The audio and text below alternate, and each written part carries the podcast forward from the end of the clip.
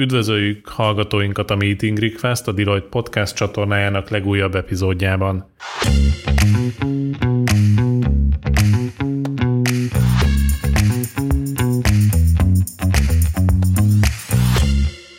Én Pócak Ferenc vagyok, a Deloitte adóosztályának partnere, és mai epizódunkban a jelenleg zajló globális adóreformról lesz szó, amelyről vendégünkkel, Csabai Robertel, a pénzügyminisztérium nemzetközi adózási és szokásos piaci ármegállapítási főosztályának vezetőjével beszélgetünk. Beszélgető társunk lesz még az adás során Rejk András, a Deloitte adóosztályának senior menedzsere. Először is kezdjük egy rövid bevezetéssel arról, hogy miről is lesz szó pontosan. Ez a podcast adásunk két részből fog állni. Első alkalommal az OECD vezetésével kidolgozott nemzetközi adózási javaslatcsomag első pillérével fogunk foglalkozni. A tervezet adóztatási joggal ruházta volna fel azokat az országokat, ahol egy digitálisan működő cégnek nincs fizikai jelenléte, ugyanakkor mégis bevétele származik onnan. Ennek a javaslatnak a szükségességéről, működéséről és átalakításáról fogunk beszélni. A második alkalommal egy külön podcast adás keretében az előbb említett javaslat második pillérét fogjuk megvizsgálni, amely tulajdonképpen a társasági adónak egy globális minimum értéket ír elő. A sajtóban is komoly visszhangja volt, hogy nemrég, október 8-án 136 ország egyezett meg a tervezet legfőbb szabályairól. A legfrissebb javaslat alkalmazható mentességeinek a köre jelentősen bővült, így Magyarország hosszas tárgyalások és egyeztetések után be tudott állni a javaslat mögé. Talán nem túlzás azt állítani, hogy ezek a javaslatok alapjaiban véve változtatnák meg a nemzetközi adózási környezetet és a vállalatcsoportok működését. Pont ezért különösen nagy érdeklődés övezi ezeket a fejleményeket, amelyeket tovább fokoz az az ambiciózus elképzelés is, hogy az új szabályokat már 2023-tól alkalmazni kellene. Most pedig fordulok vendégünkhöz. Üdvözlünk, Robert! Köszönjük, hogy elfogadtad a meghívásunkat. Egyrészt én is azzal kezdem, hogy köszönöm szépen a meghívást, nagyon örülök, hogy erről a, a nagyon fontos témáról tudunk beszélgetni. Egy picit akkor a, a hátterét megvilágítanám, tényleg a legfontosabb elemekre kitérve, hogy honnan is indult el ez a, ez a munka, és hová jutottunk el. Ugye volt-e az OECD-nek egy elég ambiciózus projektje, ez a Base Erosion Profit Shifting, röviden BEPS elnevezésű projekt, ami megpróbálta feltárni a legfontosabb adóelkerülés elleni magatartásokat, és ezek kezelésére ajánlásokat fogalmazott meg.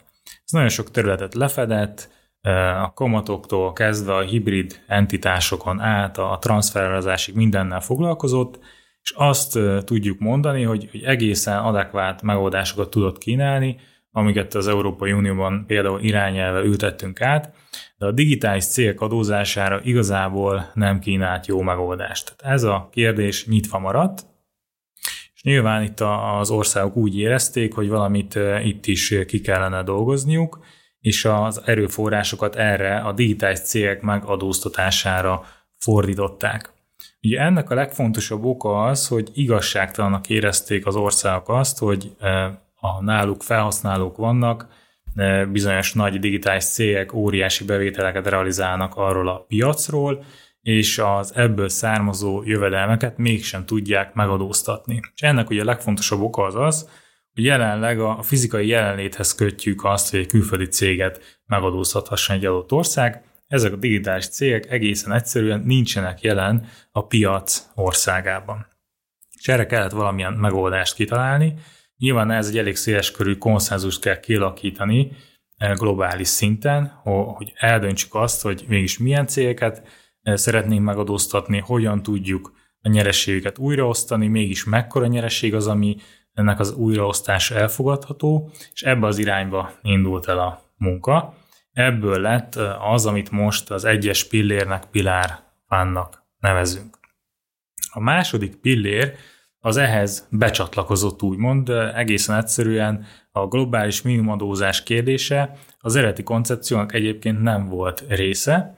Ezt a nagy adó alappal bíró országok, elsősorban Németország és Franciaország ambicionálta, hogy a digitális adózás mellett keressünk megoldást a globális aluladóztatás kérdésére is, és így alakult ki ez a két pilléres javaslatcsomag, amin utána tényleg nagyon nagy lendülettel az OECD-ben megindult a munka.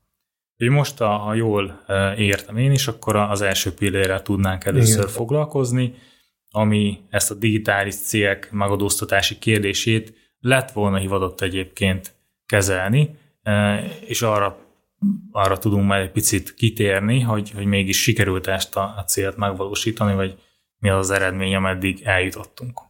És mik azok a konkrét szabályok, amit eddig erről a Pilár egyről lehet tudni? Talán itt azzal, azzal kezdeném az egyes pillér, angolul Pillar van kapcsán, hogy eredetileg a digitális cégek megadóztatását lett volna hivatott megoldani ez az egész kezdeményezés.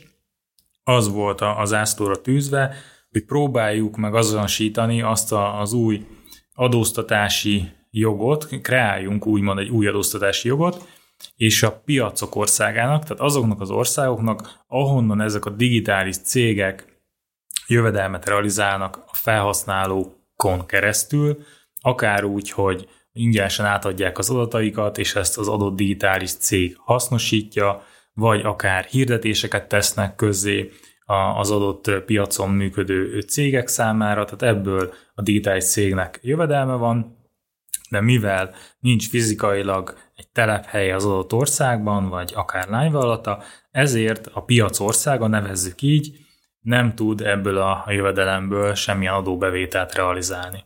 És a gondolkodás először abba az irányba indult, hogy majd fajta digitális telephelyet hozzunk létre, és próbáljunk egy ilyen új fikciót bevezetni a nemzetközi adózásba, és ehhez a digitális telephelyhez allokáljunk jövedelmet, tehát volt a munkának egy ilyen típusú iránya, és ami tényleg hangsúlyos az az, hogy, eredetileg az elképzelés az az volt, hogy a digitális céleket adóztassuk meg. Egyrészt az automatizált, mondjuk úgy digitális szolgáltatásokat, illetve a, a nagyon magas hozzáadott értékű, de szintén a digitális céghez kapcsolódó tevékenységeket. Ez a munka egész jó ütemben haladt, egészen addig, amíg az Egyesült Államok azt az álláspontot nem kezdte el képviselni, hogy, hogy ezt a megoldást ő mégsem fogja tudni támogatni.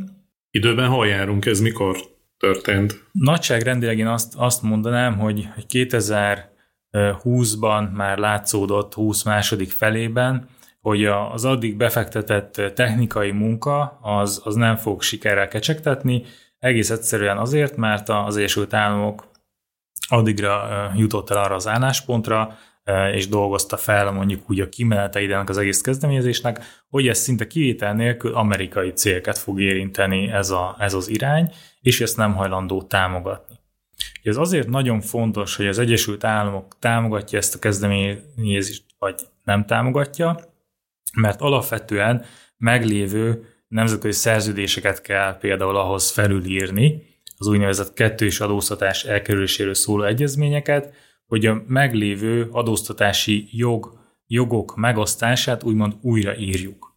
És hogyha ebben az egyik partnerország nem hajlandó részt venni, vagy nem szeretne bekapcsolódni, akkor egyoldalúan nagyon nehéz ezeket a, a digitális cégeket megadóztatni. Meg lehet tenni, tehát néhány ország bevezetett ilyen típusú digitális különadókat, de akkor azzal kellett szembesülnie, hogy az Egyesült Államok ezt, ezt kifejezetten nehezményezi, és mindenféle kereskedelmi retorziókat helyezett kilátásba az ilyen digitális különadókat bevezető országokkal szemben. És mivel a helyzet kezdett eszkalálódni, hogy az igény továbbra is megvolt a piacok országaiban, hogy valamifajta digitális adót beszedjenek, viszont az Egyesült Államok irányában egy nagyon nagy ellenállás alakult ki, ezért holpontra jutottak ezek az egyeztetések. Zajlott még a technikai munka tovább 2020 második felében, 2020 elején, de az látszódott, hogy ha, valamilyen nagyon nagy többséget sikerül is úgymond összehozni a digitális cégek megadóztatása mellé, az Egyesült Államok ebben nem lesz partner.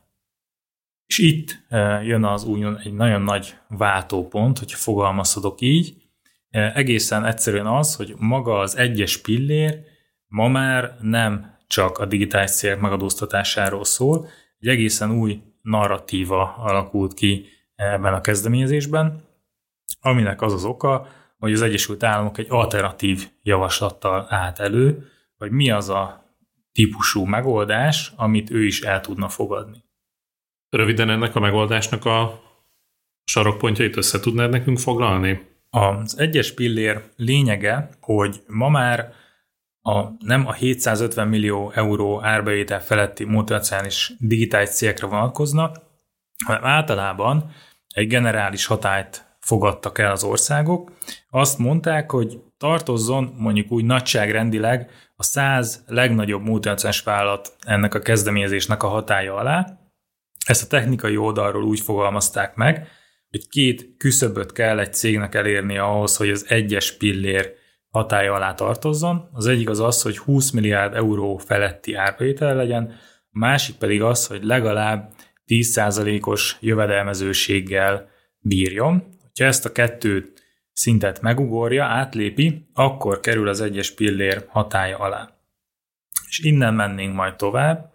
Ugye ez már, ahogy mondtam, nem csak digitális célket fed le, ezt már az Egyesült Államok is el tudja fogadni, nagyon nagy egyéb más muteszes vállalatok is, is a hatály alatt tartoznak ennek a kezdeményezésnek. Tehát ez a kiinduló pontja, hogy kiket is fed le az egyes pillér, ami azért fontos, mert eltérő a hatája majd a később tárgyalandó globális minimumadótól, az az alá tartozó eh, cégeknek a körétől. Esetleg arról van, van információd, Robert, hogy a, ennek a körülbelül 100 multinacionális vállalatnak mi a földrajzi megoszlása? A jelenleg általunk ismert információk alapján nagyságrendileg azt tudják mondani itt a szakértők, hogy kb. 40% az továbbra is digitális cég, de itt már azokat a cégeket is például a digitális cégek köré soroljuk, amik például mikrocsipet gyártanak. Tehát egy egészen kiszélesedett ennek a, a hatája, aminek több oka van, de itt talán ezt érdemes megjegyezni, hogy, hogy az egyensúly hova jutott attól, hogy adóztassuk meg a digitális cégeket,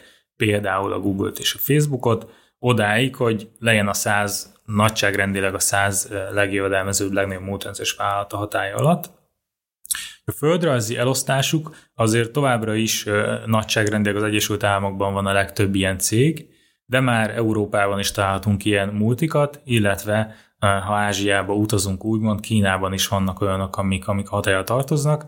Tehát ez a fajta mondjuk úgy földrajzi egyensúly, a történelmi eltolódás segítette azt is, hogy az Egyesült Államok is most azt mondja, hogy ő ezt el fogja tudni fogadni. Ezt az egész megoldást, és át is fogja ültetni. És van arra információ, vagy bármilyen adat, hogy ennek körülbelül hány százaléka van jelen Magyarországon? Az, hogy, hogy pontosan mekkora bevételre tudunk például majd számítani, azt a részletszabályok ismeretében fogjuk majd tudni jól megbecsülni. Az OECD most azt mondja, hogy az egyes pillér az körülbelül 125 milliárd dollárnyi adóbevételt fog újraosztani a piacok országai között. Ez az a szám, amit, amit jelenleg ismerünk, és hogy ebből hogyan és mekkora mennyiség majd jut majd Magyarországra, azt a tényleg a részletszabályok ismeretében fogjuk tudni kikalkulálni. A, az október 8-án elfogadott keretszabályok alapján mit lehet tudni arról, hogy ez a 125 milliárd dollárnyi profit, ez, ez, ez miként kerül újraosztásra a különböző országok között? Egy picit bonyolult formulát sikerült a nemzetközi közösségnek megalkotni. Ja, azt mondták, hogyha leegyszerűsítve próbáljuk megközelíteni, hogy először döntsük el, hogy mennyi az az extra profit, amit újra szeretnénk osztani a piacok országai között. Ez volt a, az első kérdés, a kiinduló pont. Miután sikerült a cégek körét meghatározni, utána tudunk ahhoz tovább lépni, hogy akkor mégis mekkora nyereséget osszunk újra az országok között. E, nevezzük ezt leegyszerűsítve tényleg extra profitnak. A javaslat most azt tartalmazza, hogy először nézzük meg az adott cégek árbevételét, és e, mondjuk úgy hosszas viták árán sikerült azt a számot kialkudni, kikalkulálni, hogy mondjuk azt, hogy az árbevétel 10%-át meghaladó nyereség az, ami az extra profit. Innen induljunk ki, és ennek az extra profitnak nem a teljes 100%-át hosszuk újra, hanem, és itt is szintén hosszas viták után jutottunk el odáig, hogy 25%-át hosszuk szét a piacok országai között. Tehát innen e, ebből a formulából tudjuk kikalkulálni azt a nyereséget, amit feloszthatunk az országok között. Ez az, amit újraosztunk. Tehát ez a kiinduló pont. És a következő az annak a megállapítása lesz, hogy mely országok részesedhetnek ebből a jövedelemből. Ugye itt nyilván el lehet indulni onnan, hogy minden ország kapjon, ahol csak egy felhasználó is felbukkanhat, egészen odáig, hogy valamilyen küszöböt meghatározunk administratív okokból, vagy más szempontok szerint. És itt az a megoldás született nemzetközi szinten, hogy valamilyen eh, árbevétel küszöböt határozzunk meg, amit, hogyha elér egy adott digitális cég az adott piac országában, Azért piac országának hívjuk, mert az angol terminológiában jellemzően market jurisdictionként bukkannak fel azok az országok, akik ebből az extra profitból valamilyen szinten részesedhetnek. Tehát azt mondja a szabály, hogy a, az egyes pillér hatály alá tartozó multinacionális vállalatnak legalább 1 millió eurós árbevételt kell egy adott országból realizálni ahhoz, hogy az adott ország ebből az extra profitból részesedhessen, és azt megadóztathassa. Van egy másodlagos küszöb is, a fejlődő országok annak érdekében, hogy minél inkább bevonásra kerüljenek ebbe az egész szabályrendszerbe, az ő vonatkozásukban egy alacsonyabb küszöböt határoztak meg, ez 250 ezer euró. Tehát van egy szűkebb országkör, ahonnan elég kevesebb árvétel is ahhoz, hogy a részesedésük úgymond biztosított legyen. Tehát így alakul ki az, az a döntő szempont, hogy ki az, aki ebből részesedhet. Azt egyébként, hogy mekkora hányadban fog ebből részesedni, az szintén egy viszonylag összetett egyenletnek az eredménye lesz.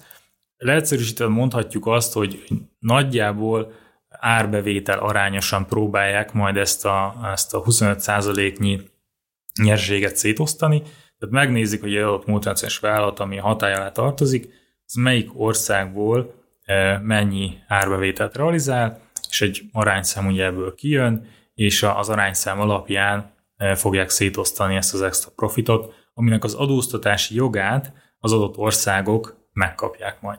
Ezt az adóalapot Magyarország milyen adóztatás alá vonhatja? Bekerülne a társasági adóba, vagy esetleg egy külön adó jelenhetne meg erre vonatkozóan? Van erre valamilyen előírás, illetve korlátozás a jelenlegi javaslatban? Az a nagyon érdekes helyzet alakult ki, és itt szintén majd érdemes párhuzamot vonni a kettes pillér a minimumadó vonatkozásában, hogy az egyes pillér maga az arról szól, hogy egy meghatározott multinacionális vállalatkör meghatározott extra nyereségnek egy része feletti adóztatási jogot szerzünk majd.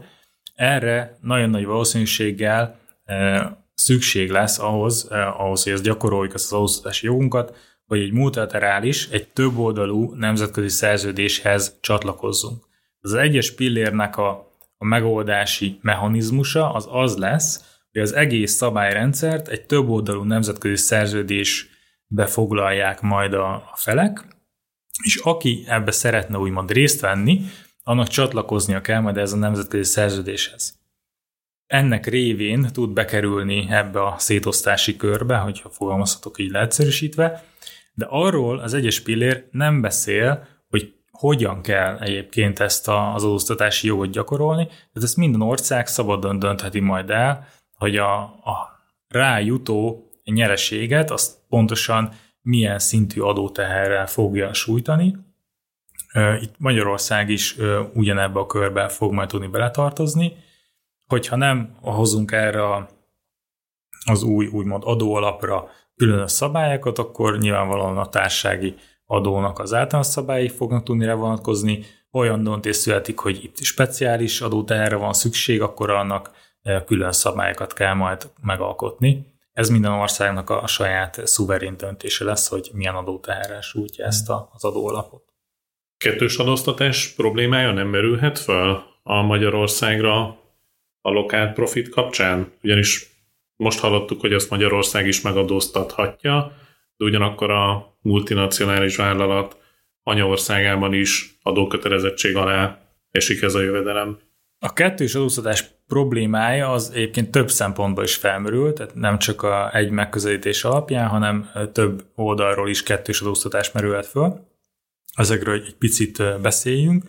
Ugye a kérdésre válaszolva abszolút, tehát a klasszikus kettős adóztatás az fel fog tudni merülni, hogy a multinacionális vállalat mondjuk úgy anyaországa, aki alapvetően az adóztatási joggal bír, ő tegyük fel a 100%-ot adóztatná, és egyébként a piacok országához allokált nyereséget ugye az egyes pillére segítségével ezek az országok is meg fogja tudni adóztatni.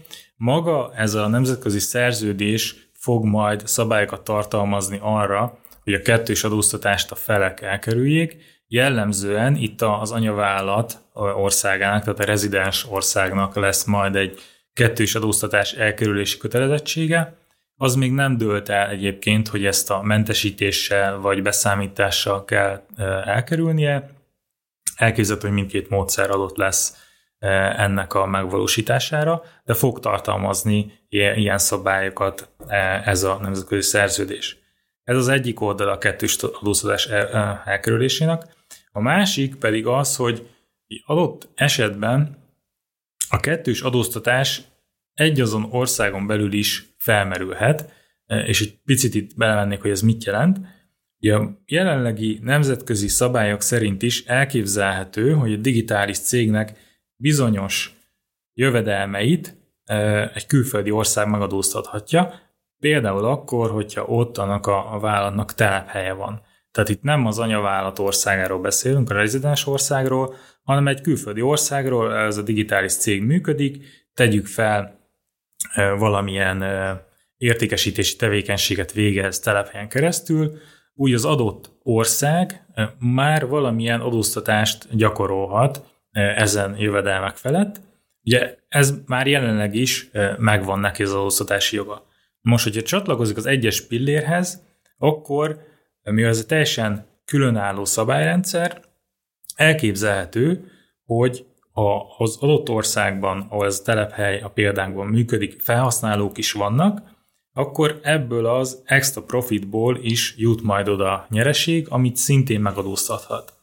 Ez angolul az úgynevezett double countingnek az esete lesz, hogy lesz olyan jövedelem, amit egy ország akár kétszer is megadóztathatna. Nyilván ez, ez több szempontból is káros lenne, ezért ezt is meg fogja majd próbálni oldani, ez az egyes pillér, eh, hogy úgynevezett egy, egy küszöböt szabjon annak, hogy, hogy milyen típusú eh, adóztatásra van már adott országban lehetőség. Ezt inkább úgy fogalmaznám meg, hogy ha már ugyanazon nyereségre jelenleg is van adóztatási egy adott országnak, akkor már hiába csatlakozik egy egyes pillérhez, nem fog még egyszer adóztatási jogot szerezni ugyanarra az adóalapra, hanem nála megmarad, meg kell, hogy maradjon az egyszeres adóztatás. A nemzetközi szaksajtóban is felmerült az a probléma, hogy vannak olyan óriás cégek, amelyek jövedelmének egy részére ezt az adót szeretnék kivetni, viszont cégszinten nem termelnek 10% feletti extra profitot, így alapesetben nem lennének az adó alanyai. Üzletágokra bontva viszont némely üzletáguk bőven a 10%-os haszonkulcs felett van. Ezt a problémát hogyan kezeli a javaslat? Nagyon hosszas vita volt arról, hogy, hogy hogyan is kezelje majd ez a szabályrendszer a, a multinacionális vállalaton belül a különböző üzletágakat.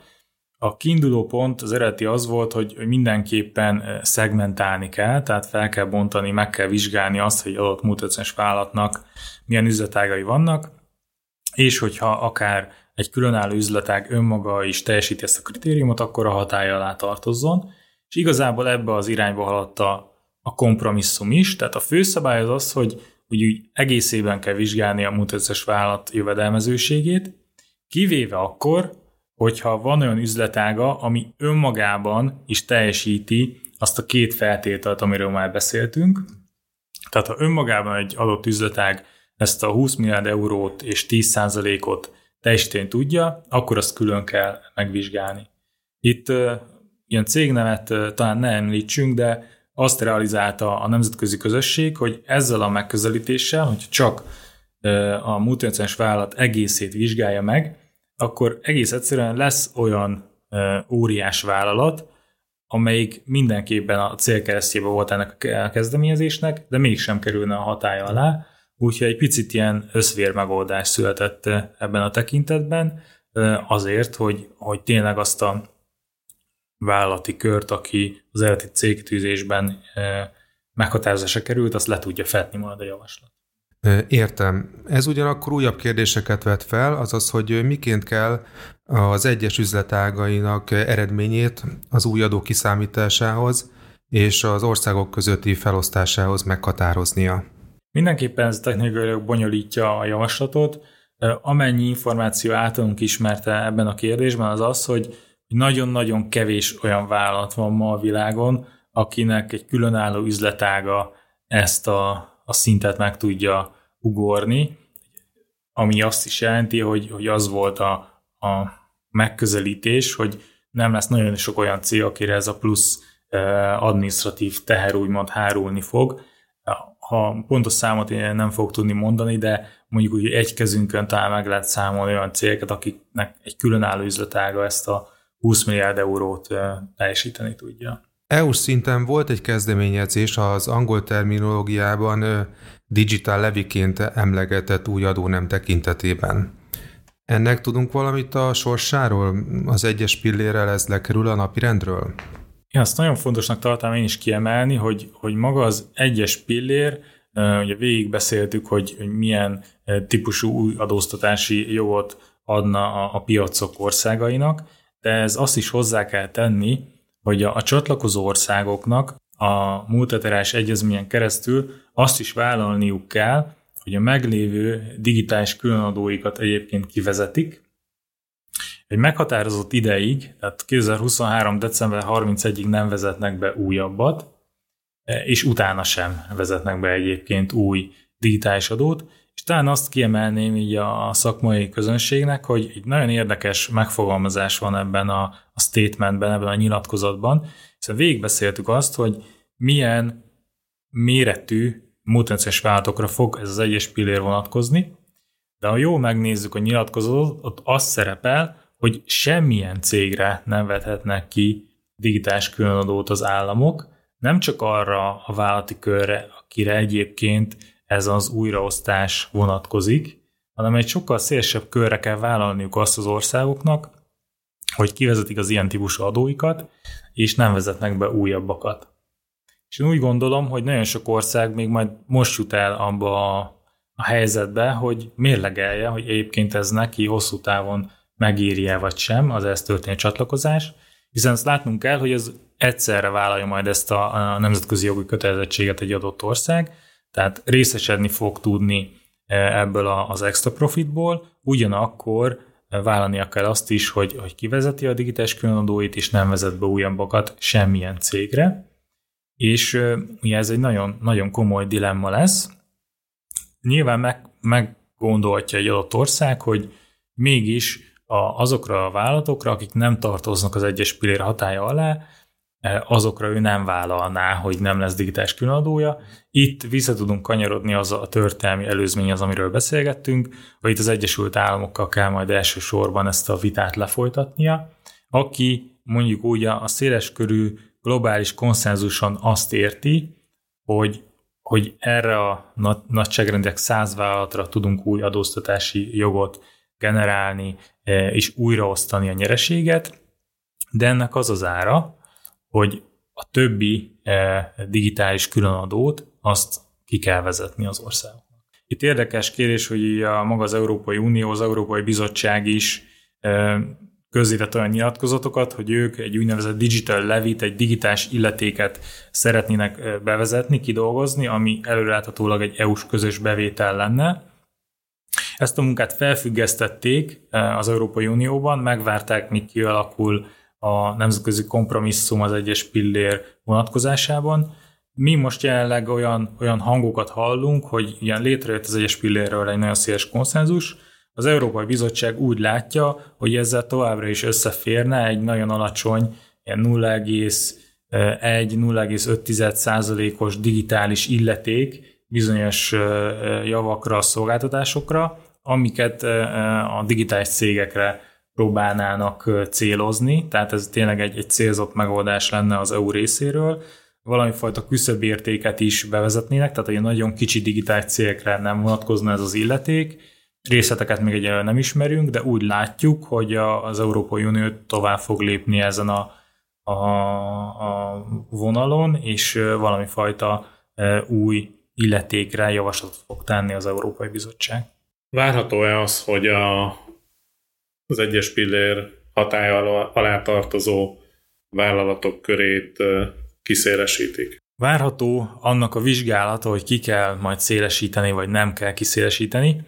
Itt is egy, egy nagyon súlyos, mondjuk úgy kompromisszumokkal, súlyos kompromisszumokkal terhelt vita eredménye az, hogy most milyen célekről is beszélünk pontosan.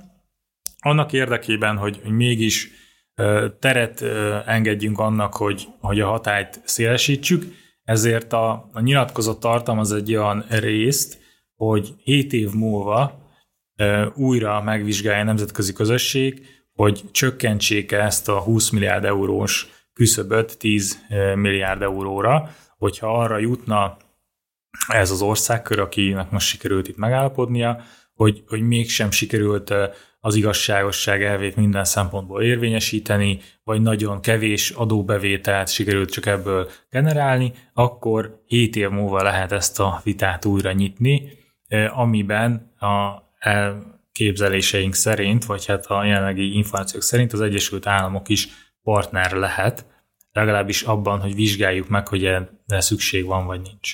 Ha 10 milliárd euróra levisszük az elbevétel határt, akkor jelenleg állnak rendelkezésre információk, hogy ez hány vállalatot érint, és mekkora összegű adóbevétel újraosztást jelentene? Ennek kapcsán azt kell látni, hogy maga ez az új küszöb, tehát hogy ilyen irányt vett az az egyes pillér, az igazából 2021 közepére vált nyilvánvalóvá, hogy miért pont ekkora szám, arról is lehetne vitatkozni. Ezzel csak azt akarom mondani, hogy nagyon kevés idő állt rendelkezésre az, hogy egyáltalán a, 20 milliárd eurós küszöbnek a hatását megbecsülje az OECD és így az országok. Tehát a rövid válasz az az, hogy jelenleg nincs erre vonatkozó információ, hogyha lejjebb kerülne ez a határ, akkor mennyivel több cég, mennyivel több adó alap kerülne újraosztásra. Hallottunk róla, hogy pár ország nem tetszését fejezte ki a múlt hét folyamán elfogadott javaslatokkal kapcsolatban, illetve egyesek még mindig nem csatlakoztak a kezdeményezéshez. Ők az egyes vagy a kettes pillérrel kapcsolatban fogalmaztak meg aggályokat. Négy ország nem csatlakozott október 8-án, Kenya, Nigéria, Sri Lanka és Pakisztán, illetve India úgy fogalmazott, hogy a menetrendet, a megközelítést tudja támogatni, a közös munkát, de a javaslatot egyelőre nem tudja elfogadni. Tehát nyilván azt ebből láthatjuk, hogy, hogy jellemzően fejlődő országok mondták azt, hogy nem tudják támogatni a kezdeményezést.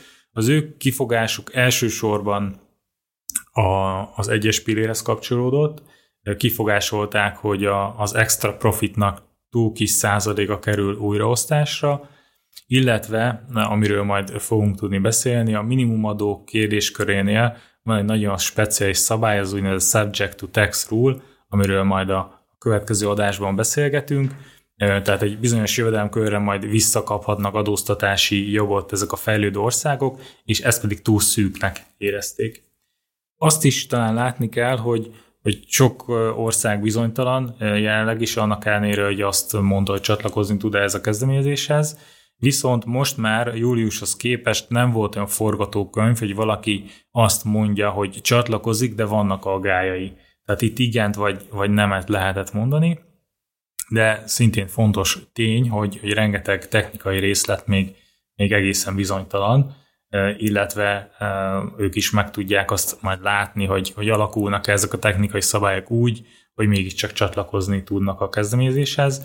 Ja, azzal ők nyerni úgymond nem tudnak, hogyha kimaradnak a szabályból. Tehát ha van egy fejlődő ország, akihez nem csatlakozik, nem írja alá majd az egyes pillért, akkor nem csatlakozik a több oldal nemzetközi szerződéshez, nem lesz része ennek a kompromisszumnak, nem kaphat ezen keresztül új adóztatási jogot, de megmarad a lehetősége, hogy e, egy oldalon különadók vezessen be, aminek ugye egész súlyos diplomáciai következményei tudnak lenni, de a mozgás tere adott marad. Tehát ez egy, egy komoly politikai diplomáciai mérlegelési kérdés is lesz.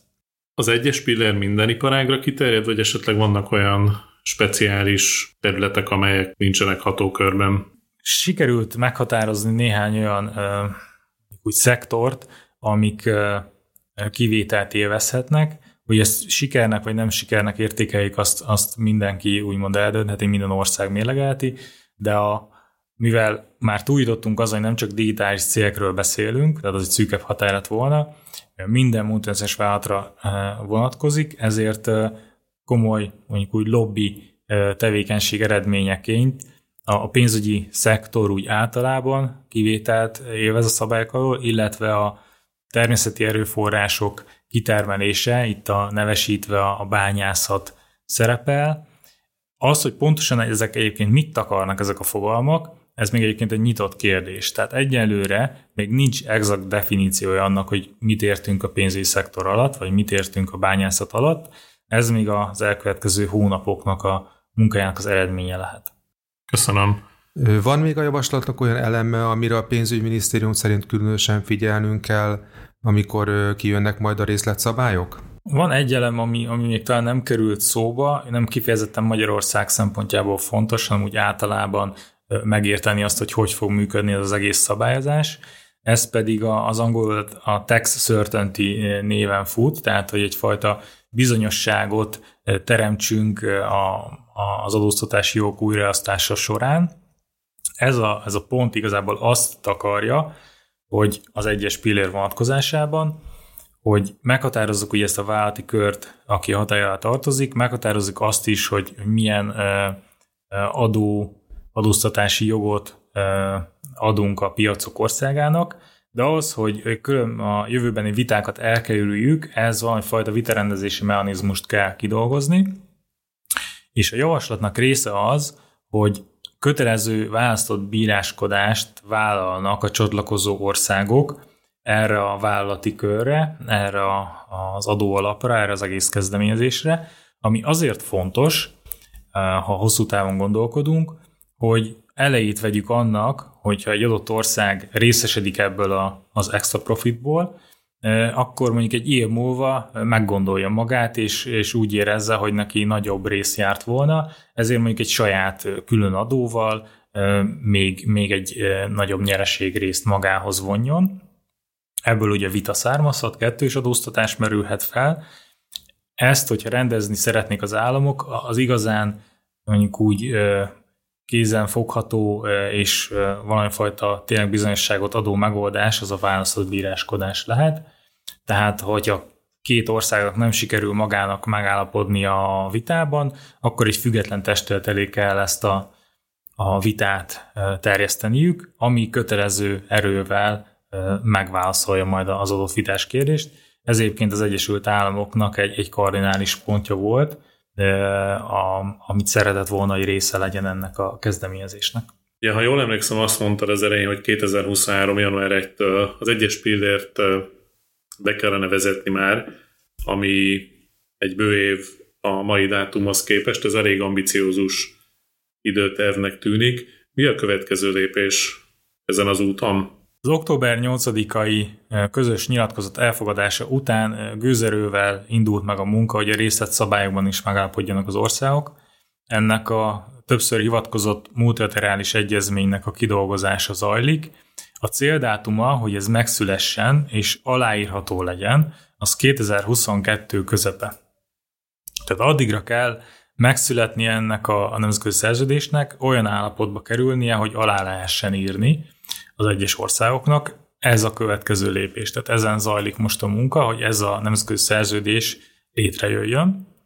Hogyha sikerül e, ezt megalkotni, akkor e, nyáron lehet az első úgymond aláírási időpontja ennek a megállapodásnak, amiben azt vállalják a felek, hogy akkor 2023-tól ezt az új adóztatási e, jogot mondjuk úgy bevezetik, vagy ezt a felosztást megvalósítják, és innentől kezdve élnének ezek a szabályok. Ez tényleg egy rendkívül ambiciózus ütemterv. Nagyon-nagyon kevés ország van, ami egy nemzetközi szerződést fél év alatt át tud ültetni, a parlamentjén keresztül tud vinni, és ugye ratifikálni tudja azt. Ez egy, egy komoly nehézsége lett ennek az egész kezdeményezésnek ha mondjuk úgy elfogadjuk azt, hogy sikerül fél év alatt összerakni magát a tervezetet. Ez egyébként szerintem nem egy lehetetlen feladat. Óriási erőforrásokat fordít maga az OECD is, és a csatlakozó államok is abba, hogy ennek a szövegtervezete létrejöjjön. Tehát én úgy gondolom, hogy, hogy a szöveg meg lesz 22 közepéig. Az, hogy alá lehet majd írni, olyan állapotba kerül el, az, az kérdéses, és számomra sokkal nagyobb kérdés az az, hogy az utána rendelkezésre álló nagyon-nagyon szűk időben át lehet ezt egy parlamenten vinni. Nagyon sok ország már egyébként támogatja az egész kezdeményezést, már most is azt mondja, hogy, hogy egész egyszerűen az ő hazai jogrendszer erre nem képes, és nem fogja tudni ezt megvalósítani. Ugye itt a, a támogatók úgy állnak ehhez hozzá, hogy hát aki nem tudja ezt átültetni, az nem fog tudni élni ezzel az adóztatási joggal. Igazából itt az a nagy kérdés, hogy azok az országok, akik cégeinek a nyerességét újraosztják, ők fognak el tudni ehhez csatlakozni. Tehát ha korábbi példánál maradunk, akkor az Egyesült Államok maga ez 22 nyarán alá tudja írni a megállapodást úgy, hogy fél év alatt a, a kongresszuson és a szántuson keresztül jut, ami azért is nagy kérdés, mert az is látni kell, hogy, az Egyesült Államok több éve nem ratifikált például bilaterális kettős adó egyezményeket. Számomra egy nagyon nagy kérdőjel az, hogy, hogy egy ilyen több oldalú nemzetközi szerződést sikerül ratifikálnia, a politikai oldalról a támogatottságuk megvan, tehát ezt kommunikálják legfelsőbb szinteken is az Egyesült Államokban, hogy tényleg ők is úgy látják, hogy ez a, az új nemzetközi kompromisszum, amit, amit ők is el tudnak fogadni, ezért mindenki arra számít, hogy, hogy ők is ezt a céldátumot elvileg teljesíteni tudják. Egy olyan szenárió elképzelhető, hogy néhány ország egy vagy kettő évvel később csatlakozik ehhez a kezdeményezéshez? illetve ha igen, akkor ennek mi a következménye? Ennek az a következménye, hogy kevesebb adóbevételt, kevesebb nyereséget osztunk szét kevesebb ország között, vagy ugyanazt a profit tömeget osztjuk szét kevesebb résztvevő állam között. Ennek kapcsán onnan érdemes kiindulni, hogy azoknak az országoknak csatlakozniuk kell, eh, ahol ezek a mutációs vállalatok vannak, ahhoz, hogy a nyereséget egyáltalán újra oszthassuk. Tehát ha ezek a, az anyavállalatok országai, nevezzük így őket, nem ratifikálják ezt az egyezményt, akkor egyszerűen nem lesz olyan adóalap, vagy kevesebb lesz, amit újra osztanánk. Ez az egyik oldala ennek a, az egyenletnek. A másik pedig az, hogyha egy olyan ország, aki azt reméli vagy gondolja, hogy részesedni tud ebből a nyereségből, mert ott nagyon sok felhasználó van, tehát nem ott van az adott mutatás vállalatnak a központja, nincs ott semmilyen anya, lányvállalata sem, de felhasználói vannak. Hogyha ezek az úgynevezett piacok országai nem csatlakoznak, akkor ők nem tudnak ebből egész egyszer részesedni, tehát a csatlakozókra nagyobb szelet jut a tortából. A véleményem szerint sokkal nagyobb kérés az hogy mekkora lesz ez a, a torta, és mikor elképzelhető, hogy, hogy egy kis tortával indulunk, amit nagyon-nagyon sok felé kell eh, szétosztani, mert akik azt remélik, hogy adóbevételt szerezhetnek, ők csatlakozni fognak, de azok az országok, ahonnan ezt a nyereséget átcsoportosítanánk, nem csatlakoznak, vagy később csatlakoznak, tehát ez egy nagyon, nagyon érdekes elkövetkező néhány év lesz ilyen szempontból. Ez volt podcast sorozatunk első része, amelyben a globális adóreform első pillérét tárgyaltuk. Köszönöm szépen Robert szakértő észrevételeit, hallgatóinknak pedig a figyelmet. Iratkozzanak fel csatornáinkra, mert hamarosan érkezik az újabb epizód a tervezett második pillérével, a globális minimumadóval kapcsolatban.